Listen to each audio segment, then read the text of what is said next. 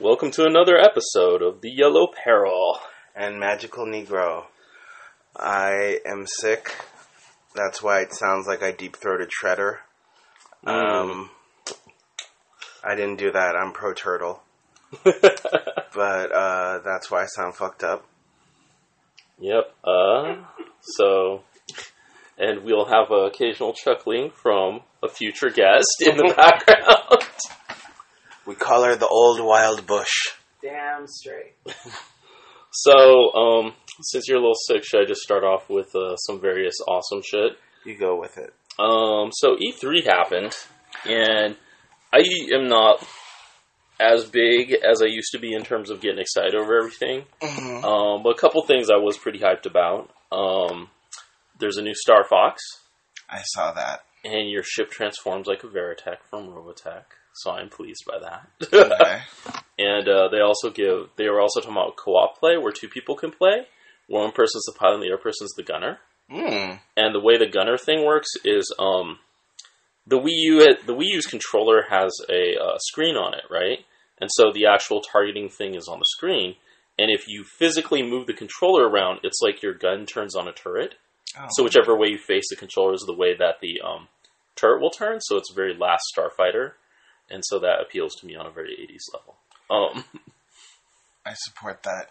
Um, they did the reveal of the video for Mirror Mask or Mirror Mask, ooh, if they released a Mirror Mask game, Mirror's Edge. yes. Um, I'm hesitantly excited. I am too. You know, I hate a first person player game because that is not the point of view I want to be in. But um, I love Mirror's Edge. I thought it was a great game. No, I didn't. I thought it was a great, potentially great game with a lot of problems. So hopefully they will fix those. The exciting thing they did say is they want to reduce the amount you would need a gun. So I'm hoping that means the police will not be like modern American police armed with machine guns every three seconds. You know, um, that? yeah. Well, Here- Here's a revolver. Meanwhile, here are 15 police with machine guns. right. And um, the one thing, yeah, it just got me because it was just like way too. The difficulty ramped up way too much in the original game. Yeah. The re- the other reason I'm hesitant is because when you have a woman of color lead, it's just really easy for them to fuck it up. Yeah. And that was one thing I think they did right was they didn't make her whack, and I'm just like so afraid, right? Like, please just don't fuck it up. Um, the other game, which I'm excited about, which there's no story, there's no, there's no redeeming value other than fighting. It's um For Honor, Mm. Uh, which is basically four player versus four player Dynasty Warriors. Like, Okay. like basically, you know, it's uh, you either play knights, Vikings, or samurai, and you basically try to take over the other person's castle, and you just cut people down in like mass numbers. So, yeah, Um, there's that independent game. I want to say it's called Papo and Yo, oh yeah, I which seen that. I saw the video for. Um, as I said, I'm sick and medicated, so I misunderstood, might maybe misunderstood or drew parallels that weren't there. But the game is about like a young boy who is not afraid of monsters. This one huge monster Okay, who's he who he's friendly with, except that the monster has an addiction to psychotropic frogs that he just eats and then goes into rages where everyone's in danger, including the boy. so it's this young black boy who's like befriending the monster and going on an adventure with him to cure his friend's addiction. oh, okay, And you have to use the monster's emotions, whether they're positive or negative, on your journey. It's very problem solving. okay, It looks like uh, Ico a Okay. little bit in terms of like not in terms of the graphics or anything, but just in terms of like gameplay and gameplay a little bit. that also. Um, but the film had a really interesting the the film that was released, the trailer for it, went back and forth between live action and animated, okay, and the live action seemed to be a boy in a house dealing with a possibly abusive father. Oh, Um, maybe I misinterpreted that, but it looked like it might be a parallel thing between the monster that you're getting over addiction, which might be interesting. Hmm. So, On note of Ico, the team that made Ico is doing Last Guardian, mm, where it's uh, basically a boy and his, uh, I want to say Griffin. Like, yeah. it's a classic pairing, a boy and his griffin. Yeah. Um, that thing looks really dope, and uh, they have been working out for, I think, seven years or something. So I'm kind of excited about that one. But yeah, E3, I was kind of like a few good things, but mostly just kind of like, yeah, we'll see. Yeah, I'm. Yeah, I don't have the next gen system yet, so I'm not as excited as what's up and coming. Once I have the next gen system, I think I'll get much more Yeah. into it.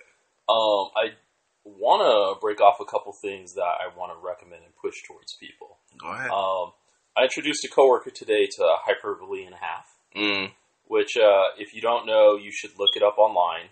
This woman tells amazing stories of childhood and life and adds cartoons to it. And it's mostly about her acting out as a kid. And one of my favorites is her and other six year old little girls hunting that 10 year old boy through the woods as he ran for his life. yeah, I It's just some good stuff. I just read the most recent one where she was talking about the Halloween where she got a dinosaur costume. Oh, I don't think I've read this one yet. and she basically explains how it somehow accessed a primal part of her mind, and Mm-hmm. she was just like, "Now I have the power," and she just couldn't stop wearing it. And she's like, "Like all those normal things about rules stopped existing because I was a dinosaur." and she's just acting buck the fuck wild. I love it. I need to check that out. Um, the other thing I wanted to recommend was this video game I got on my tablet called Colossatron. hmm Um, basically, you play a giant mecha space snake that lands on Earth and destroys everything.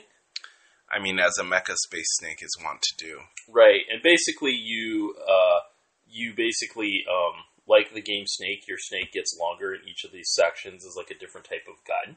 Okay. Yeah, and so I mean, it's it's mindless fun, but you're blowing shit up, and sometimes that's fun. Sometimes that's enjoyable. Yeah. Um, Did you want to recommend anything, or shall we just move on? I'm trying to think if there's something geeky that I've really liked this week.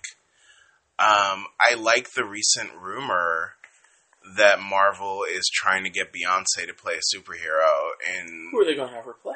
no one knows, and no one knows if it's true or not. But I read that today, and I said, okay, because Marvel, you already fucked up my faith in you. Like, I don't have faith in you as a storytelling um, movie production house anymore No. because the links you're drawing are fucked up. And if those images that I saw of Wakanda are true, the ones that were there living in shacks, that means you fools ain't read the comic books. Right. Because in the comic books, Wakanda has sky rises and holographic statues. They get flying cars. They get flying cars. It's not some bullshit shacks. So if that image that I saw on Tumblr is actually the set, I'm gonna be hella pissed. You know what would be great?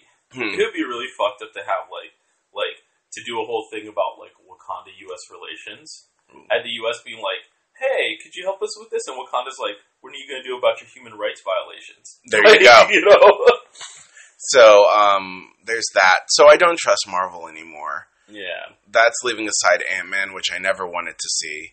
Stephen Strange, when, which they have fucked up more and more with each casting notice. I feel like the next thing they need to do is put M Night Shyamalan in like Well- director. you know, First, it was the ben, Benjamin. Ben, oh God, bumper stump Cumberbatch. whatever his name is, whatever his name is, the skinny scarecrow guy. He should play the scarecrow in the Batman movie. That's perfect casting. But anyway, first him, then Tilda Swinton, yeah, and then they announced that Chiwetel Ejiofor is the villain. of course, because I mean that's diversity, Right? Even I just was like, oh. So I don't have faith in Marvel, but you know what? I will have faith in any movie with Beyonce in it. I don't care that she's not the best actress that we've ever seen. Although I feel like she's gotten better. The visual album was the best acting I'd ever seen from her. right? So I would be excited to see her, and I will go just to see Beyonce whoop someone's ass on screen. I'll do that. That's all I need. Because I don't trust you to tell me a story anymore, so just give me something. Right. You know they'll give her Misty Knight, so they don't have to cast a dark skinned black woman. They won't even. They won't even do Misty Knight. They w- they would never. Because if they did Mi- Misty Knight, they would have to do um her partner Colleen Wing, and you know they ain't no way they're gonna bring two women of color into it. yeah. They might just like make her play a Latina character like they did with Zoe Kravitz and um. In, no, um, I was thinking of um. Didn't didn't uh Black Panther's sister like make an appearance in? Princess Shuri. Yeah, I'm thinking they might throw her in for something like that. They might do that, or they might have her playing the um the girl from Chicago who finds out she's Wakandan, who becomes like the who becomes like the bodyguard and like actually has like royal heritage herself. Yeah, that just made me think about the fact that there's probably somewhere out there a fanfic of uh, Wakandan Zamunda relations, and I really probably look that up. oh, coming to Wakanda. I bet you it's called that too. Oh Jesus. But yeah, that was the happy rumor I heard this week. Nah, you know I needed happy this week. This week has sucked. So yes, these these this, mm, hot This- minute has been sucking. Like, yeah. yeah. Uh, there's oof. Okay, we'll, Yes. we'll talk about that. so, shall we go into the happy place of our topic? yes. Okay. Let's do that. So, uh, we've been threatening to do a Steven Universe episode, and today we are doing the Steven Universe episode. I feel like we've actually done one or two maybe where we talked about Steven Universe a Talked lot. about it a lot, but But I we are both huge fans of the show. It's like amazing and we'll probably do these every time the se- season premieres or ends or whatever and talk about our shit. um, I should probably warn everyone just expect spoilers. Oh, expect spoilers for the Steven bomb that just ended because Um, they're up to what? Uh, that's episode twelve, season two that we just got to. we just got to the chilted. I don't know why it's spelled like that. Yeah. I, I'm I'm thinking maybe I'm not smart enough to get the reference that they're doing, which is fine. Yeah. But the Chill Tide episode, which um, is about dreams and Lapis. If you haven't gotten that far yet, Is it? Shit, I missed one episode then.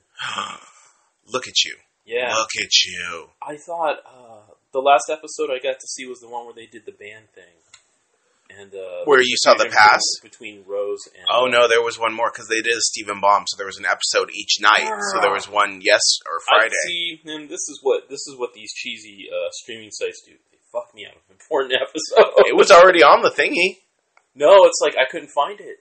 Oh, I'll show I you. went up to the newest, and that's what I got, and I was like, I'll "Oh, show you later." Like, Um, but yeah, so I there'll be spoilers for Yellow Peril too, unfortunately. oh, that's fine. I'll deal with it. All right, so the wonder that is Steven Universe. Uh, so anyone who just doesn't even know, it's basically queer aliens raise a half human on Yes. Earth and protect the planet. which is amazing. Uh, most of the voice actresses are women of color. Yes, Um, the main three all are, yeah, and uh, including Garnet, who is voiced by UK R&B genius singer Estelle, who Right. I adore. You probably know her for her hit American Boy, but she's amazing, and she's on Empire, which is another one of my joys. So you know, she's fabulous in all ways. Um, but yes, Estelle as Garnet. So the three women who are raising him are well, no, not women. They present as women, that's true. but they, they they seem to not actually be gendered, and I think they say that in one episode. Okay, Maybe I'm maybe I'm missing, but I feel like they say in one episode that their bodies are just what their bodies want to look like, that they don't actually. Anyway, yeah, you have Amethyst Pearl and um, Garnet, and the internet is dragging Pearl right now. They are dragging Pearl, and I feel sorry for her. yeah. I feel like I mean I'm amused by Pearl's antics, and I understand commentary, but I'm just sort of like, wow, y'all. Because I think the part for me that gets me about it is everyone is so much more upset. So so Pearl has jealousy issues. Pearl has jealousy issues. It's implied or outright stated um, visually that she was in love with Steven's mother, Rose Quartz, who gave up her physical form to bring Steven into the world. Eh, Steven's father, Greg, is still around. He lives in a van and runs a car wash. Right. He's the classic loser dad stereotype. Although he's got his moments for sure. Yeah, I think I think the one thing he does have is occasionally he has useful skills, and Yes. he tries for what he can. This is true. Um, so in the flashback episodes, we've definitely seen that Pearl was not happy when Rose Quartz and Greg met, Right. and in the latest flashback episode, Pearl actually confronted Greg and said, um, "You know, you're just a phase for her." it was pretty intense. Right. Now, the internet dragged her for this, which, you know, I understand why it's not proper poly response at all. Um, and I'm assuming they're poly because Pearl seems to be in a long running relationship with Rose that is maybe more casual from Rose's point of view, but is there. So, I don't know. Um, Pearl is very human. She's like the most critical of humans of the show, and yet has the most human personality. Well, the part that gets me is that everyone's dragging her over this, and I'm like, uh, did you see the part when she took out the power grid? And people are like, uh, we need electricity. And she's like, you people have lived without electricity for a thousand years. Just go ahead and do that. And she's like, Oh yeah, you know, she totally like fucks over tons of shit and just doesn't care. And I'm like, like at that point, I said, oh, now I see why Rose didn't give you the cannons because you would have you would have turned it on someone way sooner and just been like, "Oh, they're just humans. Who cares? Like, Pearl has got some issues. yeah, Okay, so let's let's back up a few episodes and talk about Sworn to the Sword, yeah, which is the episode that features um, Connie. Connie Maheshwaran, who is um, Steven's friend, who we both enjoy. Um, Connie is a great character, and it involves Connie learning to sword fight from Pearl.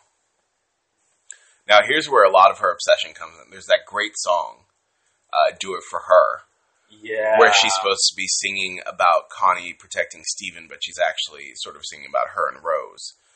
Um, and that she tries to insert this Steven is the only thing that matters. you are nothing. You are nothing. Which, you know, problematic, but also this is like Pearl's thought process. Yeah, how she saw herself to Rose. Which, goddamn. right? And I was just like, and the fact that you had that thought process and Rose at no point really checked you, Well, Rose has her own issues. right? And I'm not saying she, but I'm just sort of like, mm, like, Well, I mean, I mean, and speaking of Rose, in the flashback episode, we see that Rose is a little bit, um, I want to say sociopathic, but I want to say all of the crystal gems are a little bit sociopathic because they're not human. They don't have the same, um, understanding, understanding and Yeah. morals and all that. Because there's that. Oh, it was super awkward when Greg was trying to talk and like be serious, and she was just like cackling at him the whole time, right, and it was like, what the what the hell is going on here? right. Like, like, I mean, I see more of the issue being just sort of like, like, wow, you don't, because she said very specifically, oh, this is how it's supposed to work, right? Yeah. Like, it's a very performative understanding of relationships. yes. and I was just sort of like, uh. Yeah, Rose. Yeah, she and we also see Garnet play the matchmaker. yeah, Garnet is really interesting um, as a character. Number one, I love her because she's Estelle. I love her for a number of reasons. But let's talk about the fact that when we her episode, keeping it together, mm, where we revisit the kindergarten. that episode hits me so hard. Like, Well, now Okay. here's the thing: this is a children's cartoon episode that gave us body horror. it also dealt with consent. It also dealt with consent. It was body horror and consent. It was the most subversive cartoon episode I think I've seen in a long time. Yeah, the last time I seen anything that got close on this kind of stuff was Avatar. Oh yeah, the Last Airbender. Yeah, I'm sorry, I automatically went for the blue people, I, I and then I was like, "What?" them. I refuse to acknowledge that. So, uh, Yeah, Yeah. um, yeah. Avatar did it. The Lego Movie did a half at half I did, mean, a, did a democratic version of it, not a I mean, it progressive did touch one, a little bit on like the creepiness of like and anti-consumerism and all Right. that kind of stuff. But this one was straight up. So okay, so the thing that got me was the two things that um, Garnet says towards the end when she realizes what's going on. Well, first, let's say this is where they go to explore the kindergarten, which is the place where gems try to make More gems. more gems on Earth and fuck up the whole Earth's ecosystem, and we're stopped by Rose Quartz's army. But Peridot, who's an escaped loyal loyalist gem, let's just call her that.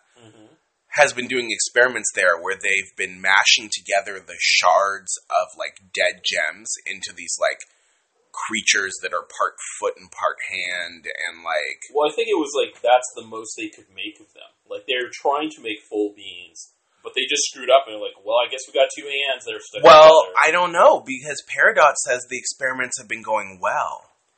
She Well- says they've been going well and some have even emerged early. She doesn't sound disappointed.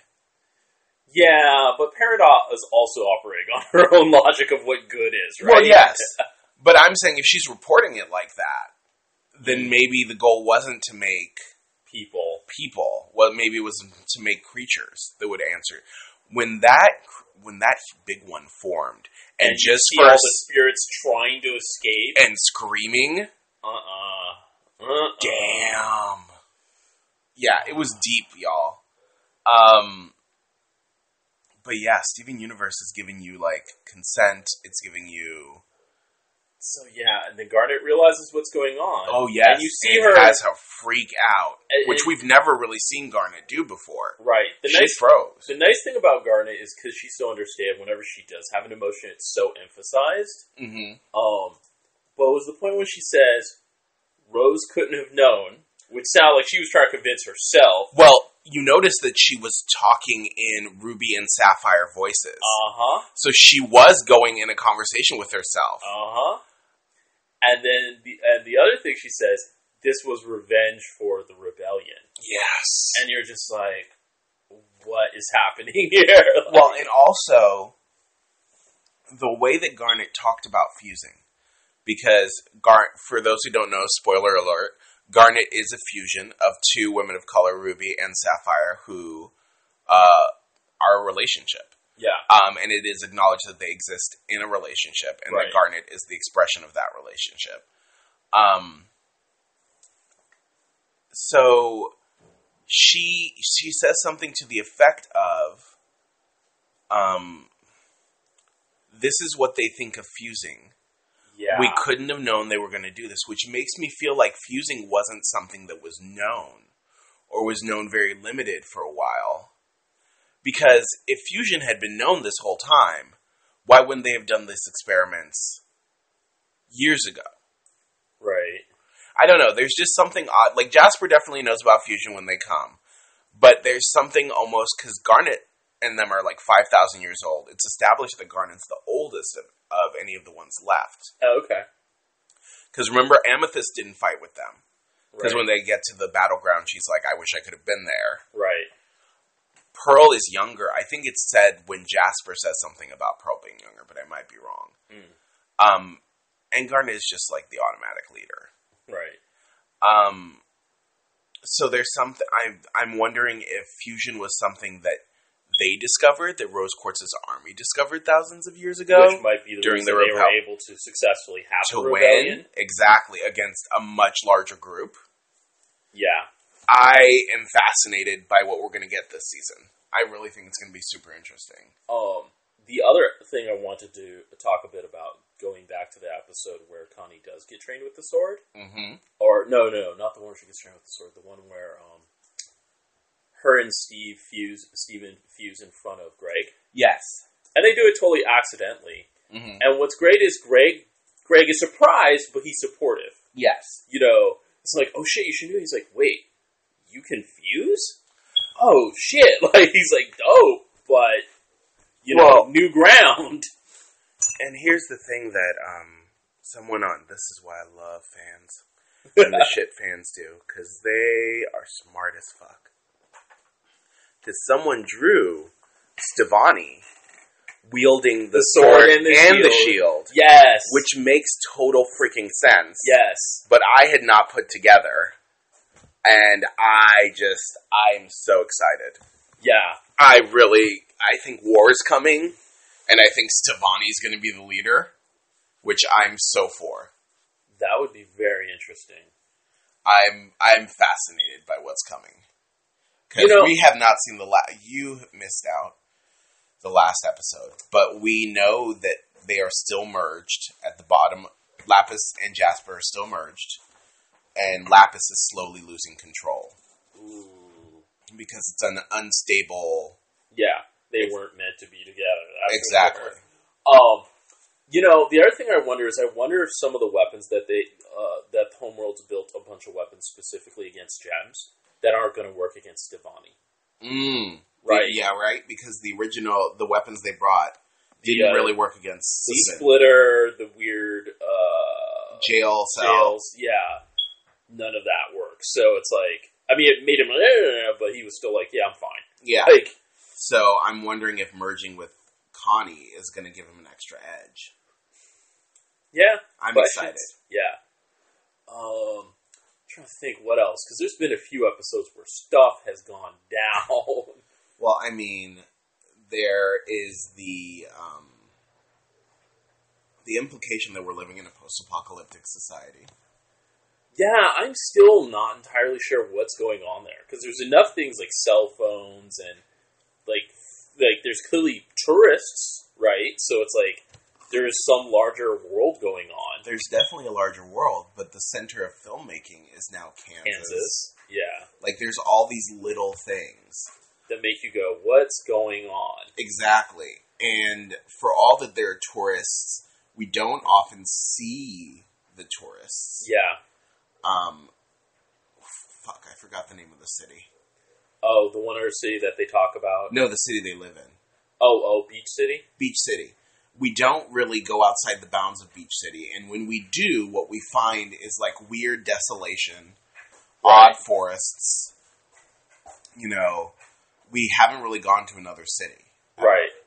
So I find it really interesting that we have this really expansive world, but it's focused on this one city so hard that, in effect, the rest of the world doesn't exist, Right. Other than these weird teleports to bizarro places, which, Which are it- all on Earth. which was the really surprising thing. Because at first I was like, "Are you guys going to other planets?" Like that was my first assumption. Yeah. Like and then you find out they're going to other, which means the Earth has changed drastically in some places. yeah.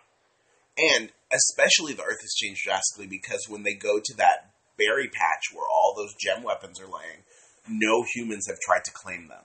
Right. That right there lets you know there is no major government.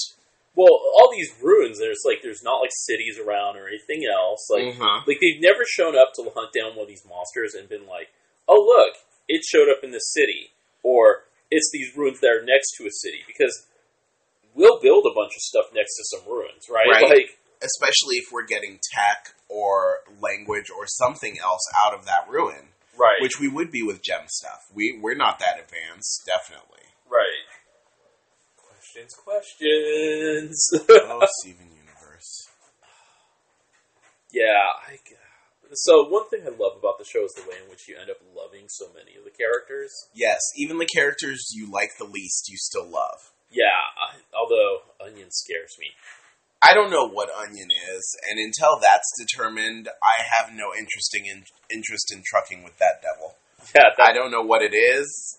I don't know. He is not human. I, I, I, no. Yeah. I just feel uncomfortable around it. I feel uncomfortable that he never speaks. I feel uncomfortable that like he's always committing crimes. he's always committing crimes.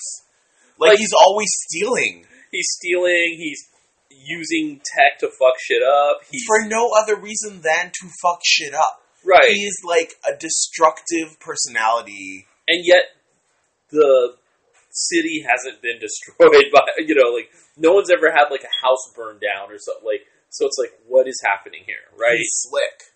yeah. I'm I'm sure he's burned down a house or two. Um, uh, I do have to say though, uh, what's it the uh, in the donut shop? There's Lars and Sadie. mm, their relationship. It's a very interesting relationship. Um, Like, like first I was like, oh, this you know is kind of messed up, but it could be okay. And then I was like, you know, the more I'm just like, Lars, just stop. Like, Lars has problems. yeah, Um, like I, I think I mentioned before when we talked about Steven Universe, there's a very interesting fan theory that Lars is a young trans man, which I think is really interesting because that puts a different spin on this um, sort of obsession with fitting in with these other Yeah, the very dude bro the stuff. very dude bro stuff. So it's very fascinating because that dude bro stuff does not even work with the cool people that Lars wants to hang out with. right. Those cool people love Steven because he's fresh and new and naive and not like I don't know, not like Except, except the part when he's like, "Well, my mom's gone, and I might be my mom," and then everyone's like, "We don't know how to deal with this No. subject." Everyone's uncomfortable. They're kind of like, "I'm sorry." no, no, no, no, no. They they they actually respond really well because they she shuts off the music and they go, "Wow, that's deep." I don't know how you're dealing with this. Like you're always so upbeat. Like they're very encouraging and supportive of it. They're like, "We don't know how to deal with this, but look at you, you're doing so well." The one thing I did notice about the show that I like is anytime they go into something that's really dark emotionally, it has a point where someone supports people. Yes. Um, like, like because I watch tons of anime, the anime thing or the usual American thing would be grim dark, ah, scream in the sky, never deal with your shit. Mm-hmm. And I mean, to be honest, the fact is that the gems have not dealt with a lot of their shit. Nope. But at least people are like, you know what? I'm gonna give you a hug. Like I can't Yes. fix it, but I'll give you a hug, and that means a lot. Like, Yeah, I mean that's Pearl does her best with the emotionally emotion. They they're all suffering from PTSD. intense PTSD. We know from all of them that like thousands of gems died, and that Rose was only able to save like her three closest friends. Which means that like how many of their friends did they watch die?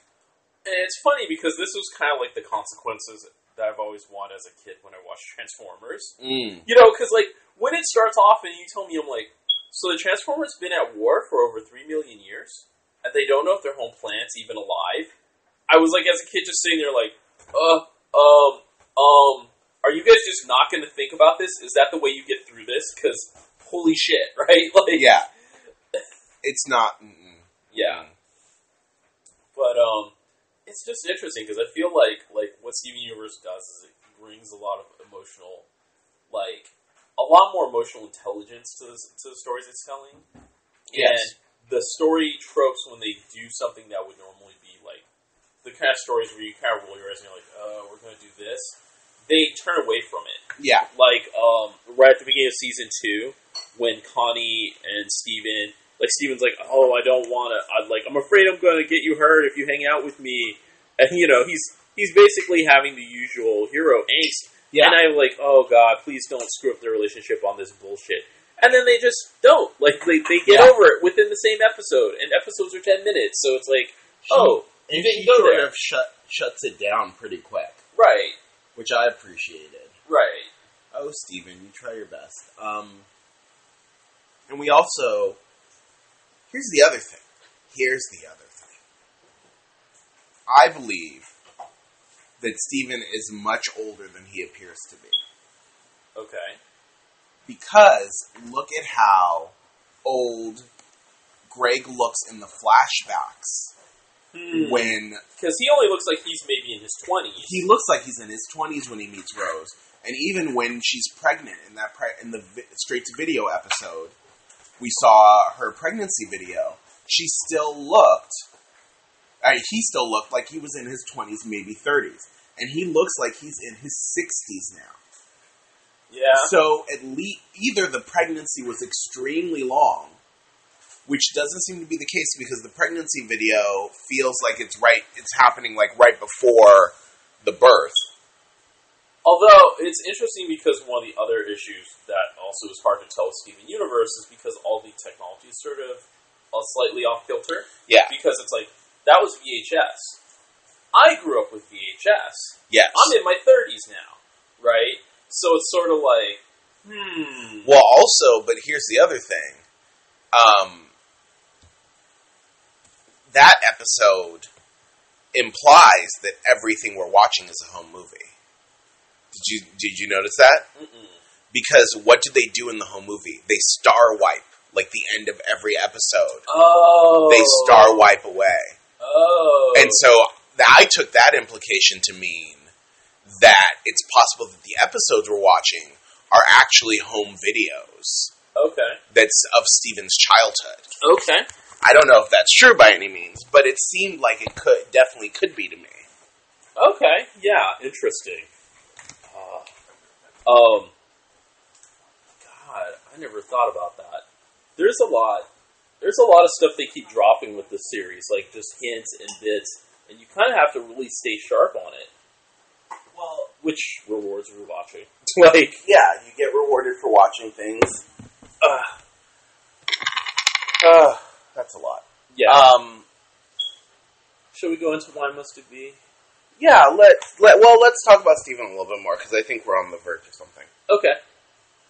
Steven Universe is a better show than most shows on television. Yes. It is better continuity, Yes. has better character growth, has better emotional character arcs, better premises. and it does so in 11 minutes. Yeah.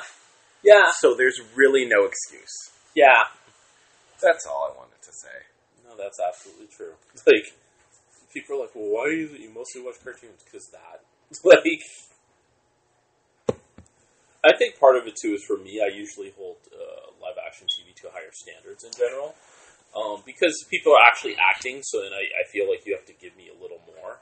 Oh, see, I do the opposite. I feel like I hold them to a lower standard because I'm like, oh, people are acting. Like they're gonna do their best. Like, did you ever watch that the um, adaptation we refuse to acknowledge happened of Avatar? no, I, I refuse to. Here's the thing: the character who's playing, the actor who's playing Uncle Iroh, is the best thing on there. Oh, I saw. Was it you? Someone was talking about the fact that he looks in the movie like he's like, like, is this really happening? Is he really- straight up looks like it's like that moment you see someone who's trying to make something better than it is, Mhm. and then they just give up and they're like, "Fine, I'm just going to do what I do, and I'm just trapped here with y'all." So, um, so you know, you can only do your best if you're stuck with a horrible cast, a horrible director, a horrible script. You can only do so much. Whereas cartoons, I'm like, you can do anything. Draw me some good shit. Right. But that's just me. Do you want to start off with your why must it be? Absolutely, and that's actually a great tie-in because my why must it be. I was talking to a friend about Legend of Korra and why Legend of Korra just makes me so sad. Um, Oh, so many reasons. yeah, and it's just like Avatar: The Last Airbender was so good, not perfect, but very good, and then Legend of Korra just so terrible. And I was super excited for Legend of Korra because I love a jump forward. Uh-huh. And if, like, oh, all of a sudden we're industrial age, I can't wait to see how magic handles this. well, also especially given that they said they were going to base it off of like 20s and 30s Shanghai. Mm-hmm. Um, and in doing so, it's like, okay, well, Shanghai is gets used a lot in media. Like that era specifically, Yeah. a lot of awesome fashion comes out of it. Mm-hmm. And they didn't really do that. They're like, well, you know, it's a mix of Western and Asian, and so we're just going to mostly have Western architecture. And I was like, well, wait, what? Western architecture, weirdly westernized Asian clothing. But there's like no Western culture that fits. No, there's no Western culture that fits, and in fact, there aren't any Western people. So it's Well, the, I guess you might call well, not Western, but you could call if you want white people the swamp benders. Really though. Well, I guess. I Yeah. mean, but even then, like if you're going to count them, that's pretty much like the South. A lot of them folks were mixed anyway. Exactly. But like, yeah, that's about as as much as it got. Yeah. So, yeah. Legend. Of, I'm sorry. Go on. So, Legend of Korra. Um, you know, I'm hyped because I'm like, oh, woman of color, kicking ass. She's got buff ass arms. I'm down for this. And she gets knocked out every episode. She's a Jean Grey. She just gets knocked out every episode, needs to be rescued, and I'm just like, you know, people are like, well, it's a different show. That's fine, that's a different show, but why is she knocked out every episode? Like, Even I'm if it's a different show, I still expect it to be a good show. right, I'm just like, like, well, she's not Aang. Yeah, Aang was 12 and only had one element mastered to start off. Yeah. She's got three. How is she getting knocked out every episode. Like, right? You started her off as more trained, but this is the thing: women who even have three women characters who even have three times the training in movies and TV and stuff still will get beat up by the guy who's been training for like five months simply because he's a man. right. So, oh, Legend of Korra. And so, like, that was season one. And I just stopped because I, I, I was like, well, okay, you don't have that. You're ditching the traditional martial arts, which is why I was here. Mm-hmm. And you're doing this. I You're- can't. You could have done something really interesting about updating the martial arts and incorporating a different, you know, a different subset, a different style. It could have been really interesting. Well, given that most of what they took from was Chinese martial arts, and Chinese martial arts have tons of variants, Right? you could have just explored different variants, right? You just ah, it bugged me so much. Yeah. It's just like you took everything I loved about the show and you threw it away. And you know, I know the fandom is like, yeah, but look, she gets with Asami. I'm like, she holds hands at the end of the damn series. This Yeah. is not quite Dumbledore gay, but it's almost Dumbledore. It's gay. almost. It's when you're right on the edge. And do they even kiss? I don't even think they do. I think they just hold hands and walk. Maybe they kiss once, I think, or something. But either way, it's really close. You're not giving me a show about a character who's in a lesbian relationship the whole time. You're giving me, oh, guess what? She was a lesbian the whole time. Yeah, so you know, like basically, if you if if your characters are demonstrated on screen to be as queer or whatever you're going to try and claim, as Rachel, what's her name, was black. Like, Oh. let's be honest, like Oh, just don't, just don't, like stop lying, just stop lying. horrible. Yes, that's my major why must it be because I just sit there and I get sad about the fact that that was a so much potential and they just threw it all away, you know. And it's just like everyone was excited because like they were like, well, we knew the live action movie was probably going to be crap, and it was. But they're like, oh, you're doing our animated series, and it's like they were like, oh, you're first only going to do a short run, but that means you know how many episodes you're doing, so you can do it right, and they just trashed everything They had every opportunity. everything. And also just like the premise that they have, like, hey, if in the world where like only the magic people have political power, Super interesting. right? And so and people without magic powers are like, hey, uh, that's not okay. That's an interesting class question, Mm-hmm. and we just left it. Like, why even bring it up? That's what I found really interesting from the first season, and I wish they had continued. Yeah, but, But yeah, it's, it's very much like that. Uh, like uh, BSG. Once you hit that halfway point, you know, it's like we brought up all these interesting topics, and we have no idea what to do with them. Oh well, fuck it, just forget it. You know, Battlestar Galactica, I stop after the second season. Yeah, because that's a good nothing. Well, some of it. I mean, some of the web series, the not not like the later web series, but the early web series they did about the occupation was actually really good. Mhm. Um, so some of that, but no, it's one of those shows where you're like, no, and that never happened. The end. Yeah. They were just always searching for home. Anyway, that's my why must Ugh. be. I have so many why must it be's in my soul. Uh, this is, trust me, I tried to go for something that was light because, yeah. There's so many why must it be's clawing their way through my throat. Um,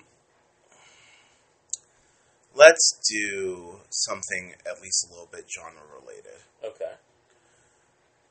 Michael Z. Williamson. Who's Michael Z. Williamson? Exactly. Who is he? He is a mid-list Baen author, I want to say. Oh, well, But- that already starts painting pictures. Well, you know, nothing wrong with mid-list or nothing wrong with Baen. I know and love people who are both of those things. But this man tweeted a drink concoction based on the Charleston shooting. I can't remember the exact concoction that it was, but it was like nine shots of something, followed by like a cold 45. And then he tweeted it like it ended with like too soon. Now let me tell you something. Who in the hell do you think you are? wow. Wow. Wow. Wow. I'm pretty sure you can still find the tweet. People have screen capped the shit out of it. You will find it somewhere. You might find it on Steven Barnes' blog actually, because he got into it with him. Wow. I'm not the biggest fan of Steven Barnes because he's said some weight stuff and other stuff on his blog that's twisted me the right wrong way, but he is on it about race. And um, he got into it with Michael Z. Williamson. I haven't had the chance to catch up on that yet, but he, t- yeah, he tweeted that. And so here's the thing: don't you ever come at me, Mr. Williamson, and act like you aren't a racist, insensitive asshole. Here's the thing you tweeted a joke about nine black people who were shot down. You made a joke about that. Listen, I am not I am not a stranger to tasteless jokes. I make them a lot, but I make them to my friends. I make them in private. I know who I'm talking to. How the fuck dare you? You know, so the thing basically it comes down to from all this shit is they take glee in the murder and torture of black people. Yes. It's their jollies. It's Um, fun, it's funny, while I'm worried about going to work tomorrow because who the fuck knows if I'm going to get shot. Or on the Muni home today, I like accidentally kicked this old white man's shoe and because he was stretched out across three fucking seats. And then he threatened me. And he could have killed me right then and there. And not a one person in that fucking Muni would have done a damn shit. thing. And I know that because none of y'all do anything when we're being killed. You know, like this is the thing that gets me. It's like Except record. You're happy to do that. and replay And replay. and talk about how shocking it is. Yeah. Like You're happy to do that. So this this shooting in Charleston is a terror for us. It is one more nail in the coffin to let us know that America does not give a shit about us living or dying. That a white man who goes into a church and murders nine people can be taken alive, but a black man who is selling a cigarette has to be choked to death on the corner of New York, and that police officer won't even be fucking punished. So you know what? No, it's not just a fucking joke, Mr. Williamson. It's not just fun and games. It is lives out there. It is people who are dying. And maybe you're just an asshole. Maybe you're just that callous. But you know what? You should have stepped your ass to the back because this was not your place to talk. You should have stayed in your goddamn lane. Keep writing that generic deep space sci-fi that keep being mad that Ann Leckie will always be a better writer than you. Keep writing whatever generic bullshit you write, but you do not have the right or the history to talk about this, and much less make a fucking joke about it. this is fucking cowardly. They're the people who won't pull a trigger, but certainly will take the glee in the fact afterwards, Oh and yeah, are willing to tell everyone about it. oh yeah, So yeah, delete your tweet like that. You know, once you realize there's going to be consequences. Right? That's the only time people start. Oh, whoa, oh, uh, oh, uh, oh. Uh. No, I- no, no. You thought it was funny, and you knew who you were pandering to. You piece of shit. And I'd have much more fucking respect for you if you kept that shit up and stood by it. And were just like, yeah, I made that joke and I still think it's funny. Da da da da da. I would have had more respect. I wouldn't like you. I still wouldn't care for you. I would still think you are the lowest. I would still think that you are a piece of shit. But at least I would have respect for the fact that you could stand in your convictions and own up to being an asshole. A lot of people can't do that. They try and hide that they're an asshole. I appreciate anyone who lets me know from the jump, so I don't have to waste energy or time trying to like you. You're not lying to yourself about Yeah. what you are. That's the thing. Like, know know what you so- are. someone tweeted after that went down the next day. They said, "Is the job of the morning news to tell the truth or to, you know, sugarcoat things?" And someone replied, "Any day where a five-year-old child has to play dead in a church, I think everyone can afford to have a bad day." And I was like, "There you go. Like you think that's funny? Some five-year-old kid had to fucking play dead." Well, everyone's murdered around, While and her think- grandmother was murdered. and you you think that's funny? See, yeah, okay, we know exactly what you are. Yeah. This, and the thing is, this is not new. This is not. I've said it before in public spaces, and I will say it again. It's one of the t- reasons I will always fucking love Twitter. Because as much as there's some bullshit out there and some racist crazies and all these things happening on the Twitters, the thing I will always love about it is that it allowed people to take these regional things that national news wasn't picking up and spread it far and wide and make it national news and make it unignorable. Hey, the government's still going to ignore the fact that we're being shot down in the streets, mostly by their agents, but People are now tracking the numbers and putting together crowd databases. People are now there you go. You know, it's like, yeah, this was some stuff that like there's people I talk to who don't know about Oscar Grant. Yeah. And I'm like, wow, we have like what ten thousand people out in Oakland. Yeah. know, and y'all don't know. Okay. Well, we also had an award-winning movie yeah, yeah, called Fruitvale, yeah. but you know, again, people are going to ignore what they don't want to. Yeah. And I, I, oh, okay, we veered from the genre part of it. We're just going to veer further. The Confederate flag. Number one, all these people talking about its history know its history because it was never actually fucking ratified by the Confederate States of America.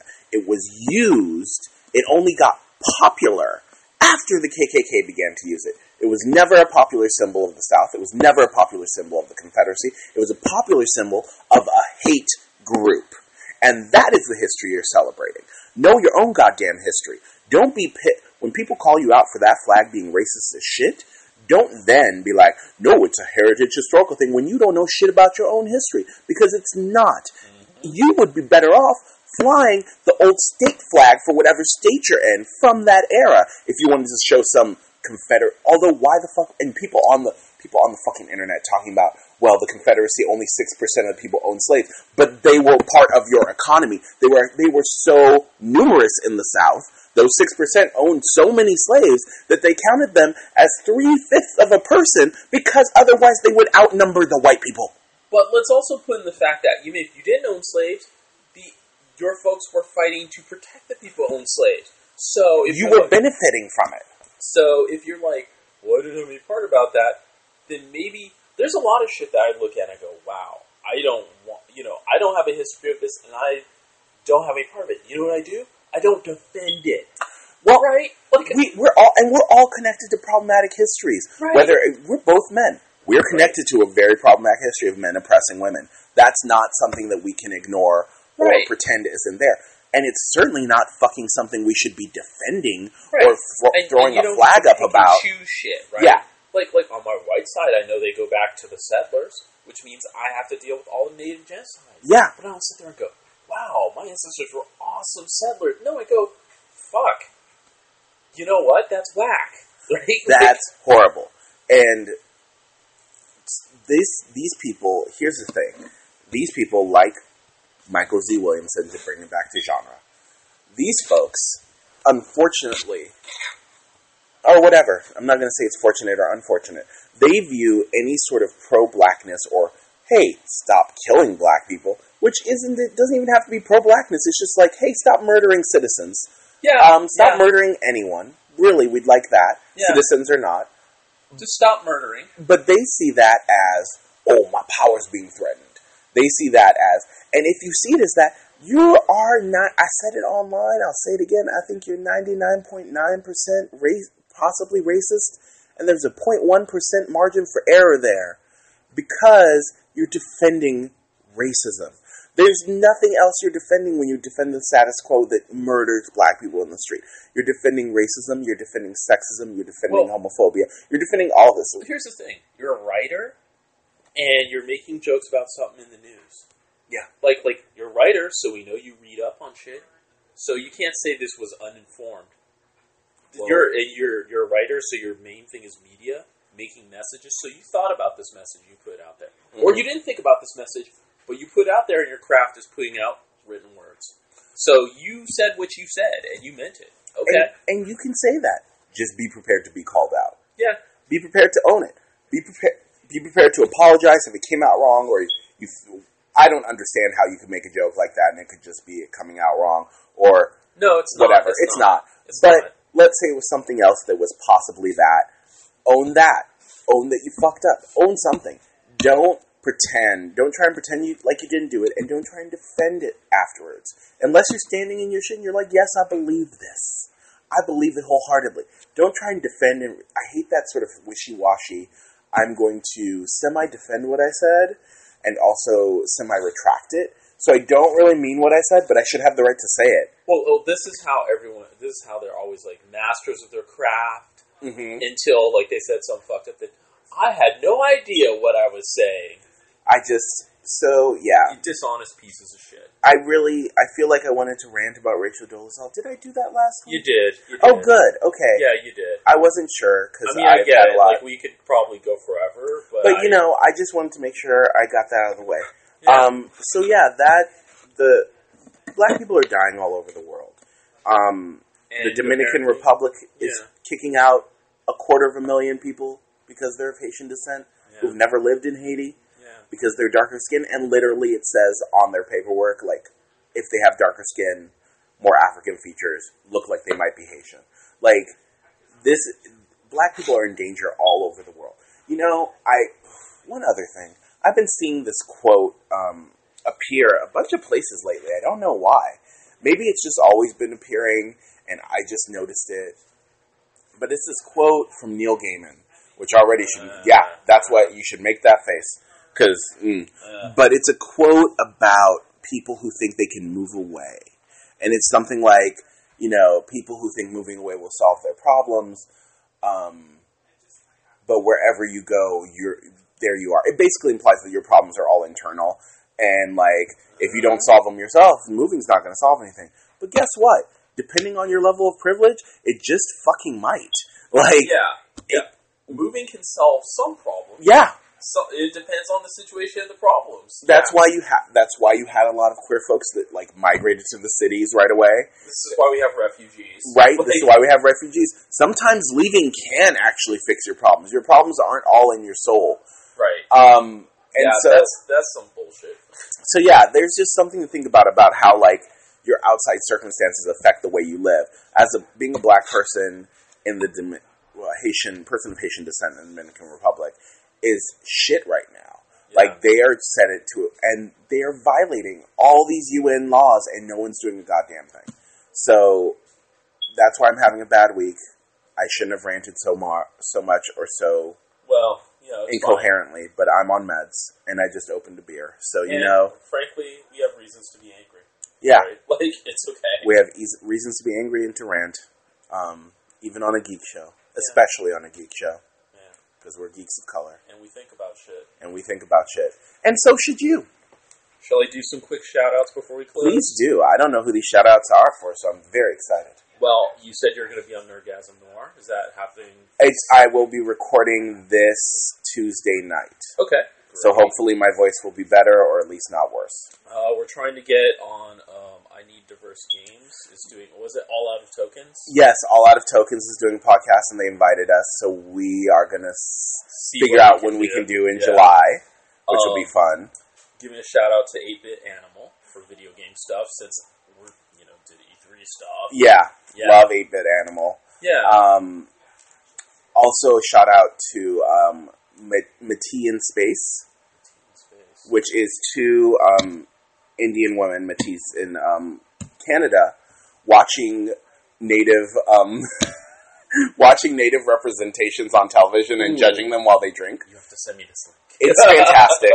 um, they are two native women in Canada. Their very first episode is them drinking and watching the Buffy um, Hunger Pains episode with the native spirits, and so they have a lot to say. Um, and it's really, really great. And you just want to crack open a glass of wine and listen to them and like watch the episode. I almost want them to do like a um, MST. MST3K where I can just play the track while the episode is happening. That would be awesome. I but yeah, check them out. I'm probably pronouncing Meti wrong, but it's M E T I S Okay. in space. I'm fairly sure. Okay. And so check it out. They're awesome. Yay. All right. We'll catch you all next week. Catch y'all next week when our topic will be TBD. Or do we know? I don't know. We don't know. To be determined. Yes, we'll find out. and so will you. Catch you later. Bye.